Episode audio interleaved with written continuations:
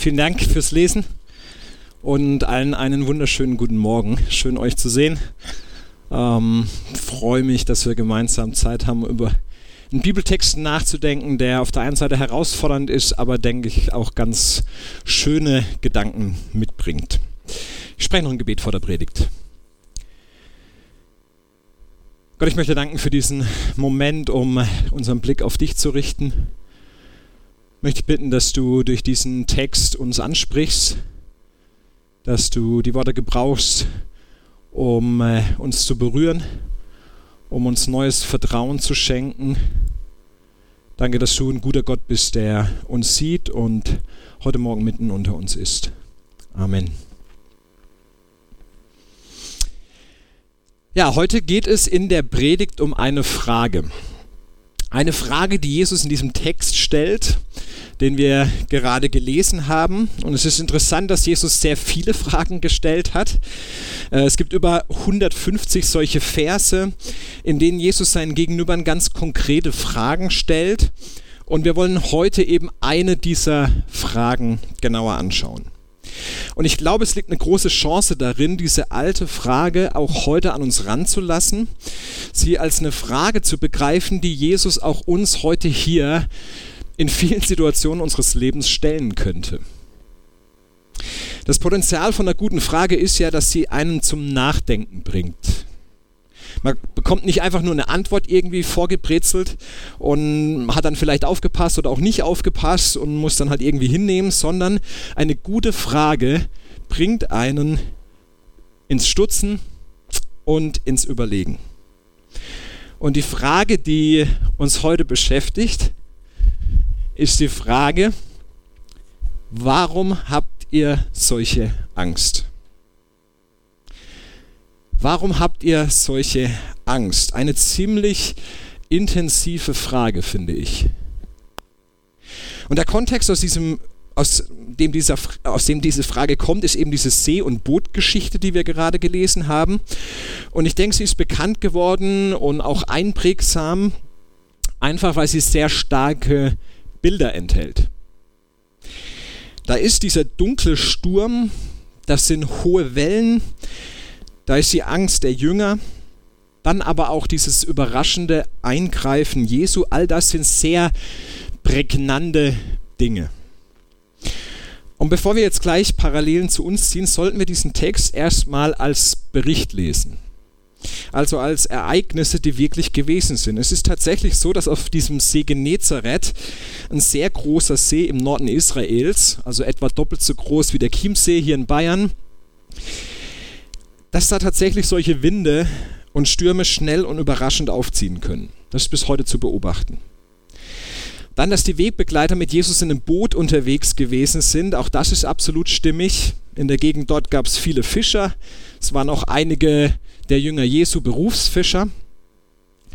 Und auch, dass eine Versammlung am Ufer eines Sees stattfindet und Jesus das Boot als so eine Art Podium verwendet, das passt ganz gut zur damaligen Zeit. Da gab es keine Mikros, da musste man natürlich irgendwelche natürlichen Plätze finden, wo die Stimmen so ganz gut transportiert werden. Und da hat sich eben auch das Ufer von dem See, je nachdem wie er gelegen war, das Ufer sehr gut angeboten. Und dann der letzte Fakt, dass Jesus am Ende eines langen Predigtages müde war, auch das ist absolut nachvollziehbar. Also, dass dieser Text in erster Linie mal ein Bericht sein will, ich denke, das ist kaum von der Hand zu weisen. Aber seit jeher wird dieser Text auch als ein, auf so eine zweite Art und Weise gelesen. Man könnte sagen, als ein Bild oder als eine Allegorie für Erfahrungen, die auch wir heute machen. Erfahrungen, die jetzt nicht direkt mit einem See und einem Boot zu tun haben, die aber vom Kern her ganz ähnlich sind. Ganz ähnlich sind wie das, was den Jüngern hier passiert. Und das Verbundende, Verbindende dabei ist eben dieser plötzliche Sturm. Stürme in unserem Leben, ich würde mal behaupten, die kennen wir alle. Wir alle kennen Momente, in denen unser Lebensboot auf einmal von einem großen Sturm durcheinandergewirbelt wird. Ein Problem, eine Krise, eine Herausforderung zieht auf und auf einmal ist so diese innere Ruhe weg. Die Richtung ist weg, die Sonne ist weg. Und stattdessen gerät alles ins Wanken. Es fühlt sich an, als ob das, was sicher geglaubt war, plötzlich untergeht. Und es schwappt ganz viel Negatives in das eigene Leben und in den eigenen Weg hinein, was man nie so erhofft, was man nie so gewollt hat und womit man sich vielleicht auch sehr überfordert fühlt. Also das ist ein ganz starkes Bild, der Sturm, der plötzlich in das Leben kommt. Und ich denke, wir erleben die letzten beiden Jahre mit Corona und jetzt mit diesem furchtbaren Krieg zwei sehr große Stürme. Die waren plötzlich da und seitdem sind wir alle damit beschäftigt, dafür zu sorgen, dass davon nicht zu viel in unser Lebensboot reinschwappt. Und dass wir da nicht irgendwie drin untergehen. Aber auch unabhängig von diesen beiden großen Stürmen, wenn ich eins in meinem Leben und im Dienst als Pastor beobachtet und gelernt habe, dann, dass wir alle solche stürmischen Situationen aus unserer eigenen Erfahrung sehr gut kennen. Wenn auf einmal der Job nicht mehr da ist, wenn eine Beziehung zerbricht oder wenn wichtige Beziehungen überhaupt nur in Gefahr geraten, wenn schlechte Nachrichten irgendeiner anderen Art ins Leben dringen oder sich vielleicht auch einfach nur zwei oder drei Themen häufen und so zusammenknollen und auf einmal wird alles zu viel für einen. Ich glaube, wir alle wissen, was es heißt, einen Sturm im eigenen Leben zu haben. Das ist so das erste große Bild hier, mit dem wir uns, denke ich, sehr leicht verbinden können. Der große Sturm, der unser Leben bedroht. Aber dann gibt es auch noch ein zweites Bild, auch stark auf seine eigene Weise, nämlich in diesem Sturm, in dieser Krise ist Jesus mit im Boot. Er sitzt mit im Boot. Jesus ist mittendrin, auch er ist bedroht, auch er ist in diesen Wellen, auch er ist in dieser Unsicherheit. Und es ist erstmal ein sehr schönes Bild, was einem auch Hoffnung machen kann. Jesus, der so mit dabei ist, wenn es stürmisch wird. Aber dieses Bild bekommt jetzt natürlich in unserer Geschichte noch diesen ganz interessanten Twist, nämlich dadurch, dass Jesus jetzt dabei ist und schläft. Und anscheinend auch richtig fest schläft. Noch nicht mal der Sturm kann ihn da von seinem Kissen irgendwie aufstehen lassen. Also ein tiefer Schlaf, wo man sich fragt, meine Güte, wie tief muss der eigentlich geschlafen haben in diesem wackeligen Boot? Es macht beinahe keinen Sinn mehr an dieser Stelle. Aber genau dadurch, durch diese Unwahrscheinlichkeit, entsteht ein zweites sehr spannendes Bild im Text, nämlich der Jesus, der in einer Notsituation pennt. Und was damit im Grunde beschrieben wird, ist die Erfahrung der Jünger, dass sie zwar eigentlich genau wussten, dass Jesus bei ihnen war, sehr nahe im gleichen Boot, sie ihn aber nicht als solchen erlebt haben. Ein Jesus bei ihnen, der sich aber nicht rührt und nichts tut und nicht agiert. Und ich glaube, genau das beschreibt auch eine Erfahrung, die wir aus Lebenskrisen sehr gut kennen. Die Krise ist da. Gott ist auch irgendwie da. So habe ich es geglaubt. So weiß ich es von früher, denkt man sich. Ja, ich glaube das auch noch, aber ich erlebe ihn nicht. Schläft er gerade? Ist er wirklich für mich da? Kümmert ihn eigentlich nicht, was da gerade in meinem Leben passiert? Also das sind schon zwei große, eindrückliche Bilder, die hier in diesem Text drin sind. Ein großer Sturm und ein schlafender Jesus. Und diese Verbindung kann im ersten Moment ganz schön schockierend sein, wenn man so diese beiden Bilder jetzt auch gleichzeitig in seinem eigenen Leben erlebt. So, und wenn du das kennst, wenn du eben einerseits glaubst, dass Jesus wirklich da ist, dass er bei dir ist und dann meldet er sich nicht. Und das Boot füllt sich mit Wasser, aber es passiert nichts. Vielleicht auch gerade in der größten Herausforderung deines Lebens. Dann wird es dich natürlich interessieren, wie diese Situation jetzt weitergeht. Was so als nächstes passiert nach diesem ersten Schock, den man da erlebt. Jetzt haben wir natürlich die Pointe von äh, diesem Text schon in der Textlesung gehört. Das heißt, wir wissen ja eigentlich, wie es weitergeht, aber ich glaube, es gibt trotzdem noch einiges für unsere Sturm- und Krisenmomente zu entdecken. Und ich habe drei Schritte heute Morgen, die auf diesen Schritt folgen. Und ich habe sie mal so zusammengefasst. Erstens, Jesus lässt sich wecken. Dann, wir bekommen eine Coaching-Frage. Und dann drittens, wir lernen mehr über unseren Herrn. Jesus lässt sich wecken. Wenn wir das Gefühl haben, dass Jesus in unserem Leben wie schläft, dass er sich nicht kümmert, sich nicht blicken lässt, dann können wir uns von dieser Geschichte als erstes Mal sagen lassen, er lässt sich wecken. Jesus lässt sich wecken. Das ist mal das Erste, was wir hier rausnehmen können und was ein Detail ist, was in der Geschichte auch oft irgendwie übersehen wird, weil diese anderen krassen Bilder und Momente ähm, beschrieben werden. Aber das ist erstmal Fakt, Jesus lässt sich wecken. Und in dem Moment, wo er geweckt wird, ist er dann auch sofort und blitzschnell da. Die Geschichte wirkt interessanterweise fast so, als wollte Jesus nicht vom Sturm geweckt werden, als schlafe er da ganz bewusst. Was auch immer das genau bedeutet, bewusst zu schlafen, äh, funktioniert ja eigentlich nicht so. Aber dass er in diesem Sturm schläft, ist einfach unwahrscheinlich. Maximal unwahrscheinlich.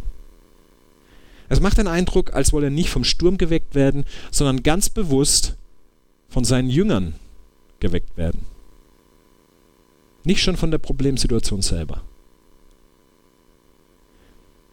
Und er ist in dem Moment da, wo die Jünger ihn wirklich ansprechen und brauchen. Ab dem Moment ist er voll da. Also nimm es mal als ersten Gedanken für dich mit, er lässt sich wecken. Er lädt dich sozusagen ein, zu ihm zu kommen und zu rufen. So, und wenn du das kennst, dass es sich so anfühlt, als ob Gott schläft und nichts mitbekommt, dann solltest du dir dann bewusst machen, dass es in der Bibel andere Stellen gibt, die auch etwas zu diesem Thema Gott und Schlaf sagen. Das ist ganz interessant zu sehen, dass wir offensichtlich nicht die Einzigen waren, die manchmal das Gefühl haben, dass Gott schläft.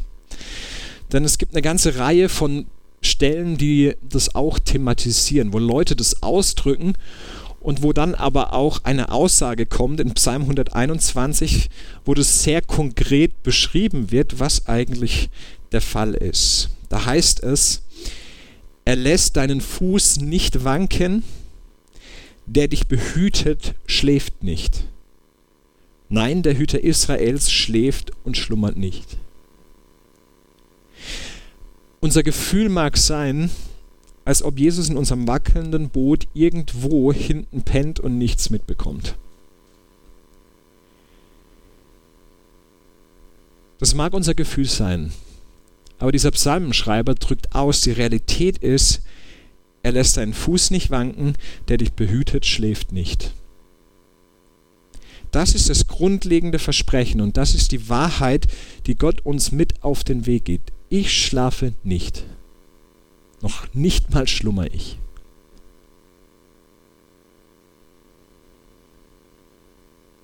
Ich glaube, es kann sich so anfühlen, als ob ganz viel eingeschlafen wäre, auch in der Beziehung zu Gott.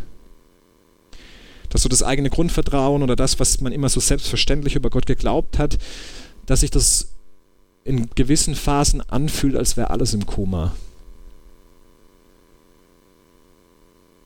Aber die Realität die wir immer wieder zugesprochen bekommen, ist eine andere. Nämlich der dich behütet, der, der dich behütet, der schläft nicht, auch wenn es sich so anfühlt.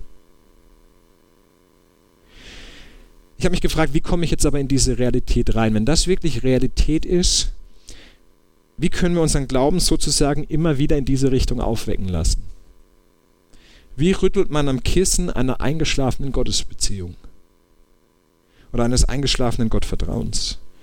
Und ein ganz praktischer Tipp, in dem du oder in dem wir solche entscheidenden Bibelverse auswendig lernen. Ich weiß es heute nicht mehr so äh, beliebt, Dinge auswendig zu lernen, aber ich glaube, in dem Fall hilft es tatsächlich, um diese andere Realität, die wir nicht sehen, parat zu haben. In uns wirklich parat zu haben. Zum Beispiel eben Psalm 121, dass wir uns den irgendwo hinkleben oder aufschreiben und ihn dann immer wieder lesen, bis wir ihn auswendig können. Das ist eine Form, sich wirklich dieser Realität Gottes, die wir nicht sehen, bewusst zu machen, bewusst zu werden. Er lässt seinen Fuß nicht wanken.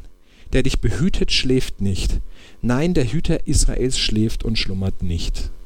Lass dir das heute Morgen zusagen. Dadurch kommt es in dein Inneres rein. Es kann sich entfalten, egal in welchem Sturm du gerade bist.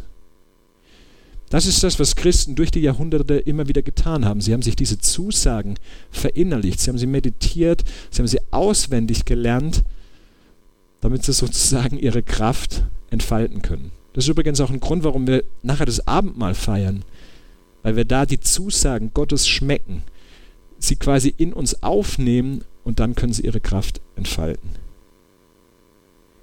Und ich denke, es ist eine Sache, das einmal am Sonntag zu hören, aber es ist eine ganz andere Sache, sich damit täglich immer wieder auseinanderzusetzen.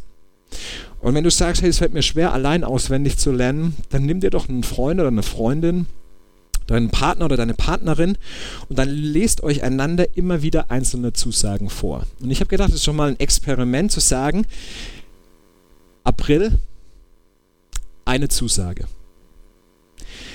Einen Vers, den ihr euch jedes Mal kurz vorliest, wenn ihr euch seht. Ein guter Freund, der auch an Jesus glaubt, zu sagen, hey, wir lesen uns jedes Mal, wenn wir uns sehen, einfach mal diese Zusage vor. Das ist eine Sache von wenigen Sekunden, aber ich glaube, das hat eine unheimliche Kraft und einen unheimlichen Moment, den Gott nutzen kann, um in uns seine Realität auch deutlich zu machen. Vielleicht klingt das schräg für dich, aber warum nur der Realität glauben, die wir sehen und meinen, mit unseren Gefühlen richtig einzuordnen? Woher eigentlich unser Selbstvertrauen, dass wir da nichts übersehen? Ich glaube, wenn wir uns wieder mehr dieser anderen Realität öffnen und unser Inneres damit füllen, werden wir diese Realität tatsächlich erleben. Und wir werden von ihr überrascht werden. Weil das ist das, was auch im Boot passiert. Die Jünger werden überrascht von dieser anderen Realität. Also der erste Schritt nach dem Schock, Jesus lässt sich wecken. Der zweite, wir bekommen eine Coaching-Frage. Nachdem die Jünger Jesus geweckt haben, stellt er ihnen ja diese sehr spannende Frage, warum habt ihr solche Angst?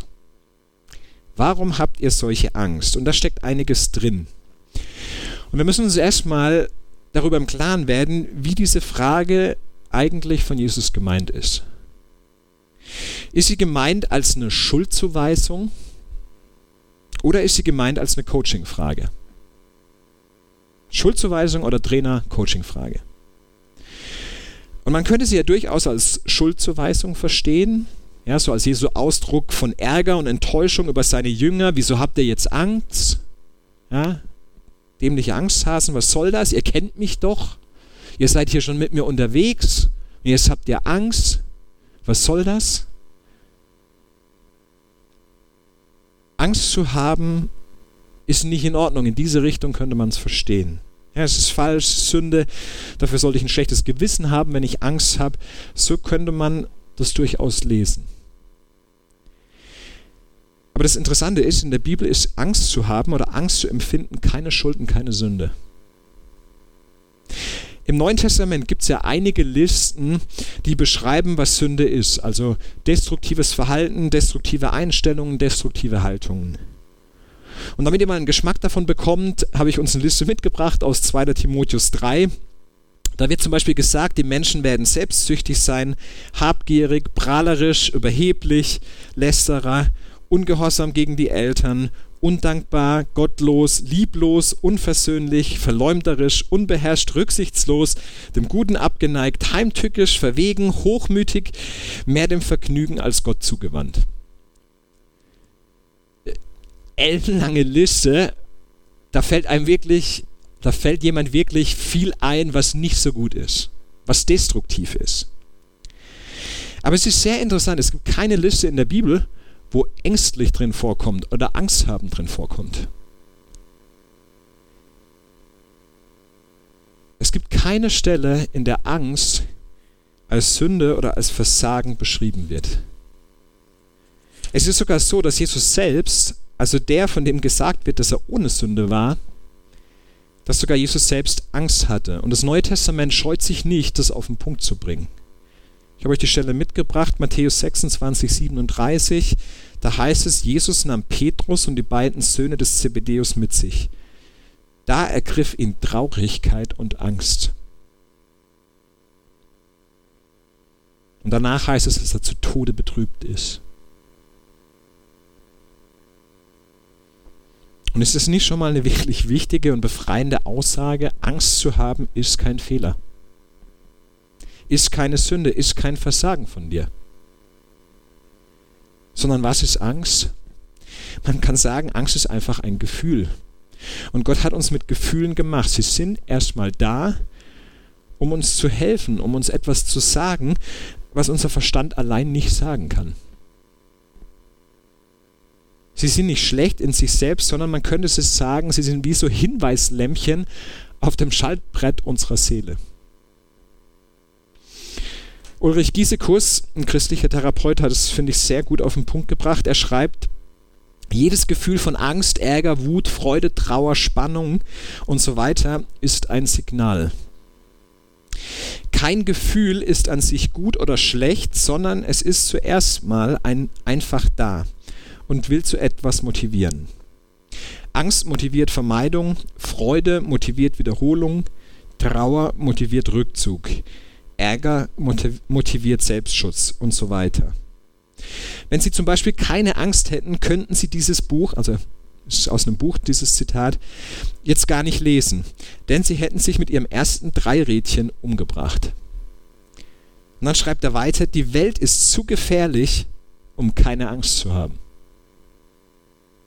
Angst ist ein lebensrettendes Gefühl. Angst ist ein Mechanismus, den uns der Schöpfer gegeben hat. Gefühle sind innere Reaktionen, keine Handlungen. Die Frage ist also, kann ich sie wahrnehmen und was mache ich mit ihnen? Wenn wir das alles bedenken, dann muss uns eigentlich klar sein, dass Jesus hier keine Schuldzuweisung macht, sondern eine Coaching-Frage stellt. Also eine Frage, die den Jüngern helfen soll, die ins Nachdenken bringen soll und die sie später auch noch beschäftigen soll. Warum habt ihr solche Angst? Was geht da in euch vor? Und in diesem Sinne hat diese Frage dann auch das Zeug, uns zu beschäftigen und uns weiterzuhelfen. Warum, eigen, warum, Stefan, hast du eigentlich solche Angst an der und der Stelle? Warum hast du solche Angst? Und hier ist mal ganz konkret, wie diese Frage als Coaching-Frage wirken kann. Als erstes, indem sie unser Gefühl benennt. Wer hat schon Lust, das auszusprechen? Ich habe Angst. Wer sagt das gerne? Das ist so ein riesiges Wort, man könnte sagen, in unserer Gesellschaft fast schon ein peinliches Wort. Ich habe Angst. Das sagen wir eigentlich vor anderen nicht unbedingt. Das denken wir vielleicht mal, aber dass wir das wirklich aussprechen, das kommt ganz selten vor.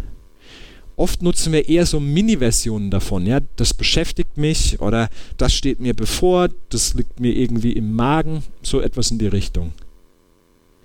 Und das ist schön und gut, aber manchmal ist es wirklich hilfreich, dieses starke Gefühl auch mit diesem starken Wort Angst auszudrücken. Sozusagen wirklich ehrlich zu sein, wie stark dieses Gefühl gerade ist. Und der Beziehungspsychologe Stolzenburg hat es in einem Artikel so ausgedrückt, Gefühle möchten gefühlt werden. Das Kommando hat oft der Verstand, doch Gefühle wollen vom Verstand nicht kontrolliert werden. Sie würden viel schneller in den Hintergrund treten, wenn wir die Gefühle fühlen würden.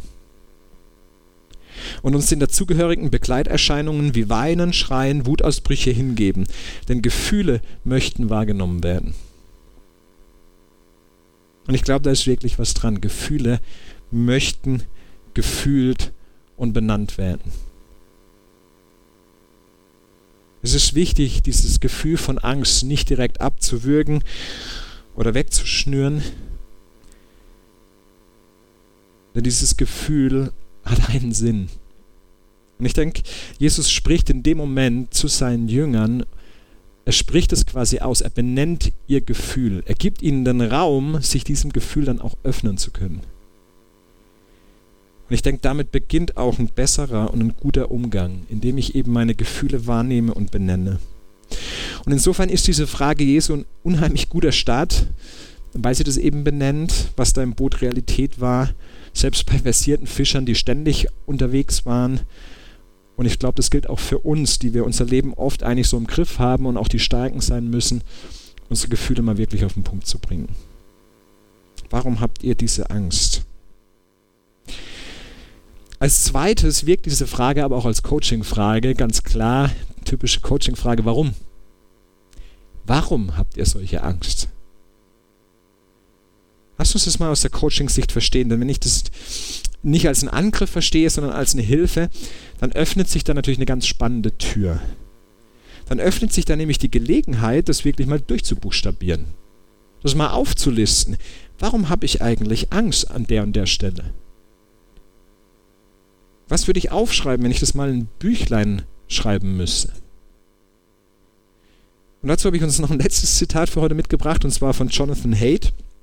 Er ist auch Psychologe und er arbeitet sehr gut heraus, dass unsere inneren Gedanken, also unsere Gedanken über uns selbst, dass sie eine ganz große Auswirkung darauf haben, wie wir uns fühlen. Schlechte Gedanken über mich und meine Situation sorgen zum Beispiel dafür, dass ich mich schlecht und ängstlich fühle. Und dann geht er noch einen Schritt weiter und sagt, dass das eigentliche Problem darin besteht, dass wir uns, wenn es uns emotional wirklich schlecht geht, dass wir uns dann oft in so einen ganz fiesen Kreislauf reinschrauben. Nämlich wir beginnen mit schlechten Gedanken über uns selbst und über unsere Situation. Daraus erwachsen schlechte Gefühle. Die sorgen dafür, dass wir noch mieser über uns selbst denken und über die Situation. Und daraus erwächst dann noch mehr Angst und noch mehr äh, schlechte Gefühle und so weiter. Im Original schreibt er folgendes: Depressive Menschen, so beginnt der Absatz. Ich denke, man könnte auch sagen, niedergeschlagene Menschen, angstvolle Menschen. Depressive Menschen geraten in eine Rückkopplungsschleife, in der verzerrte Gedanken negative Gefühle hervorrufen, die dann ihrerseits das Denken weiter verzerren. Becks Entdeckung ist, dass wir diesen Zyklus durch eine Veränderung der Gedanken brechen können. Und interessant ist dieser letzte Satz. Becks Entdeckung ist, dass wir diesen Zyklus durch eine Veränderung der Gedanken durchbrechen können. Wer ist dieser Beck? Aaron Beck. Er ist der Begründer der kognitiven Verhaltenstherapie in den 60ern. Und er hat auch diesen Kreislauf beschrieben und beobachtet, dass man da mit neuen und mit besseren Gedanken reingrätschen kann. Und deshalb schreibt dann Haidt ganz interessant weiter, ein großer Teil der kognitiven Verhaltenstherapie besteht darin, Klienten zu trainieren, ihre Gedanken zu verstehen, sie aufzuschreiben, die Verzerrungen zu benennen und dann Alternativen und genauere Denkweisen zu finden. Über viele Wochen werden die Gedanken des Klienten realistischer. Die Rückkopplungsschleife wird unterbrochen und die Angst oder Depression des Patienten geht zurück.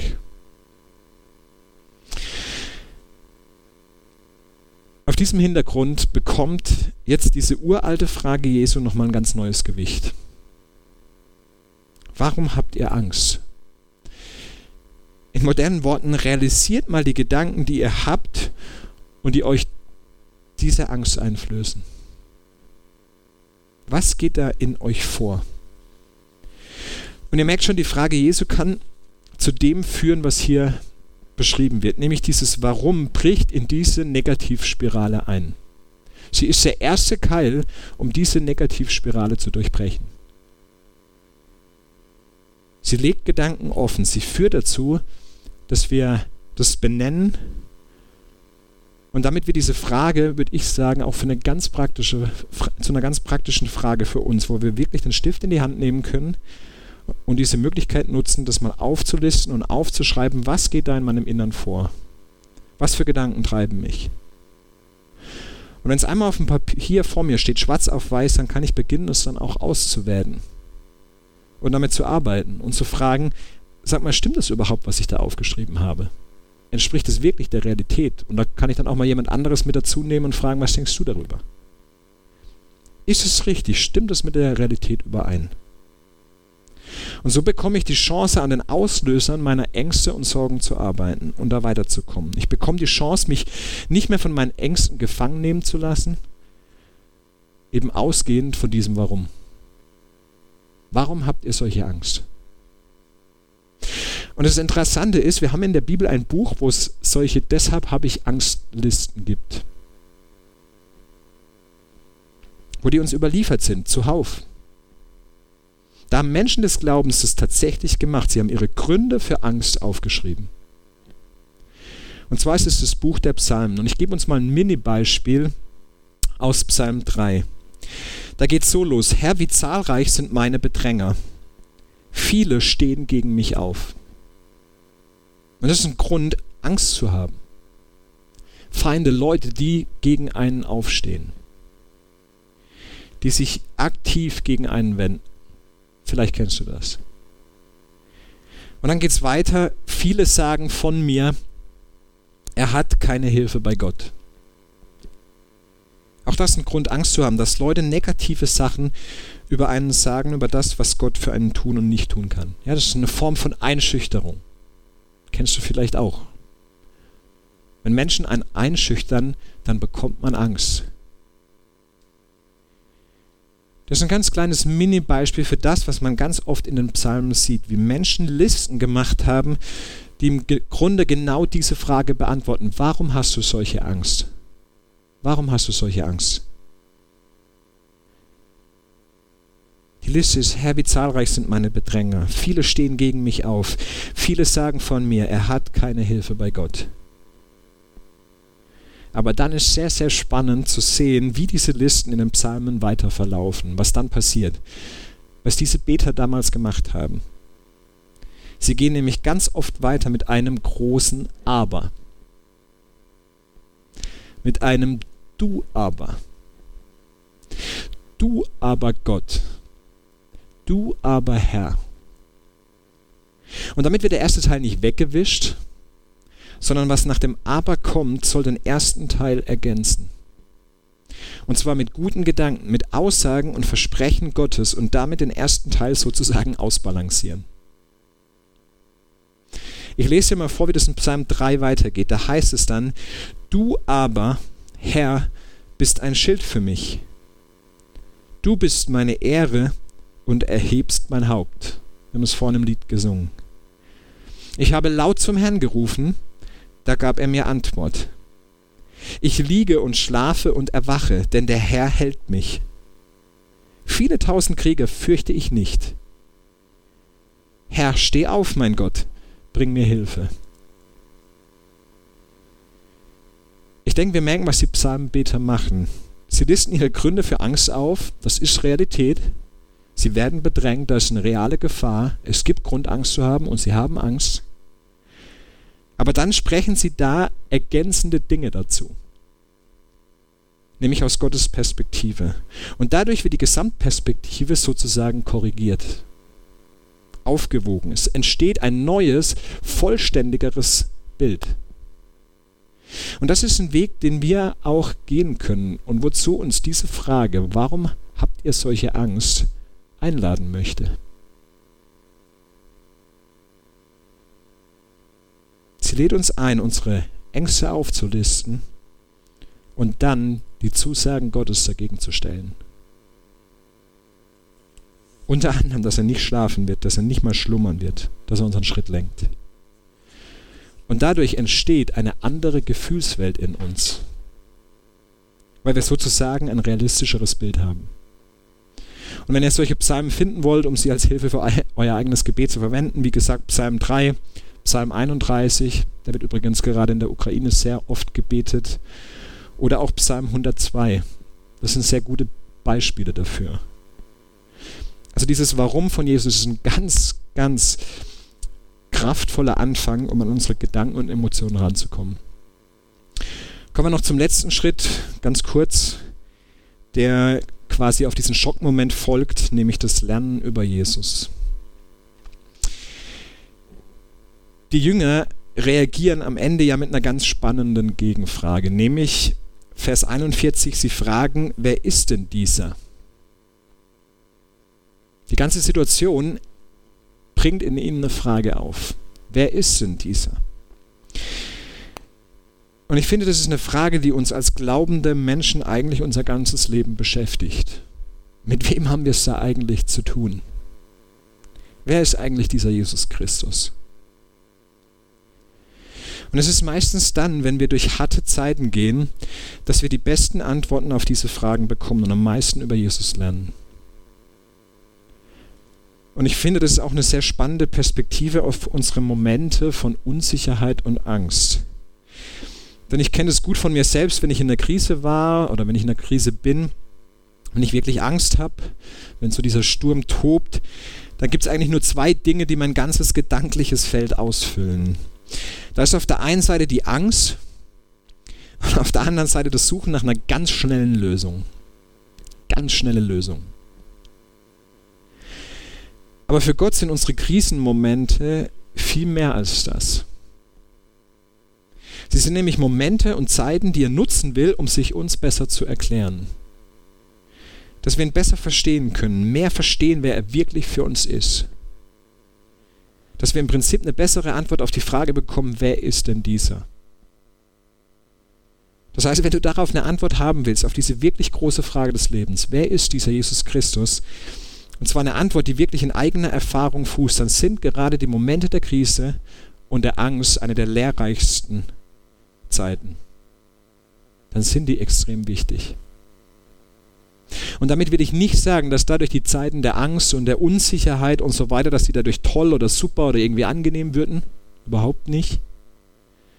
Aber das gibt diesen Zeiten zumindest einen gewissen Wert in unserem Leben.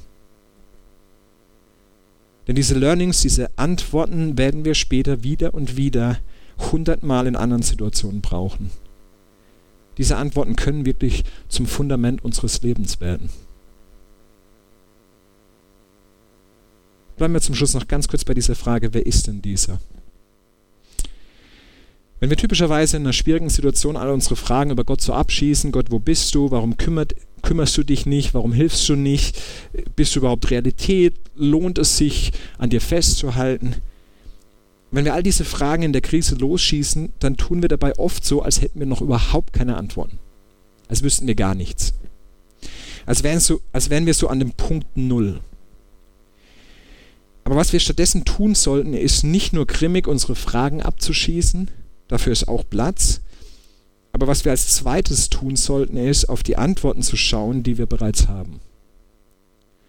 Und da gibt uns dieser Text schon mal eine ganz, ganz wichtige und eigentlich eine ganz simple Antwort, nämlich, er ist der, dem Wind und Wellen gehorchen. Er ist der, dem Wind und Wellen gehorchen. Was muss man noch mehr wissen als das? Und wir wissen sogar noch mehr. Er ist auch der, der für dich am Kreuz gestorben ist. Und er ist der, der für dich auferstanden ist und damit die größte Sackgasse des Universums ausgehebelt hat. Was müssen wir, müssen wir mehr wissen, wenn wir das wissen können? Er ist der, dem sogar Wind und Wellen gehorchen. Er ist der, der sein Leben für mich lässt. Ich finde es ehrlich gesagt ziemlich berührend. Wenn wir das in uns hineinlassen, dann werden die anderen Fragen, die uns beschäftigen, sekundär. Nicht unwichtig, aber sekundär. Dann werden diese überlauten Fragen leise und wir können neues Vertrauen wagen. Es ist dieser letzte Satz, wer ist dieser, dem Wind und Wellen gehorchen, der es meines Erachtens auch wichtig macht, dass wir diese Passage aus Markus 4 nicht nur allegorisch deuten, sondern dass wir sie auch als einen Bericht ernst nehmen. Ich persönlich will glauben, dass er damals tatsächlich durch seine Worte den Sturm beruhigt hat. Ich glaube das. Und ich merke, wenn ich innerlich dafür eine Tür öffne, in meinem Herzen, dann schafft es in mir tatsächlich eine Hoffnung. Dann schafft es in mir einen Mut und ein Staunen, weil ich mit einer Macht in Berührung komme, die meine eigenen Möglichkeiten übertrifft. Es ist diese liebevolle Macht, die die Angst der Jünger in Furcht verwandelt. Vers 41, aus Angst um ihr Leben wird auf einmal Ehrfurcht vor Gott. Und letztlich ist es genau diese Furcht, die ich selber auch erleben möchte. Und die wir uns zusammen erbeten sollten. Denn Gott allein ist es, der aus unserer Angst Ehrfurcht werden lassen kann. Amen.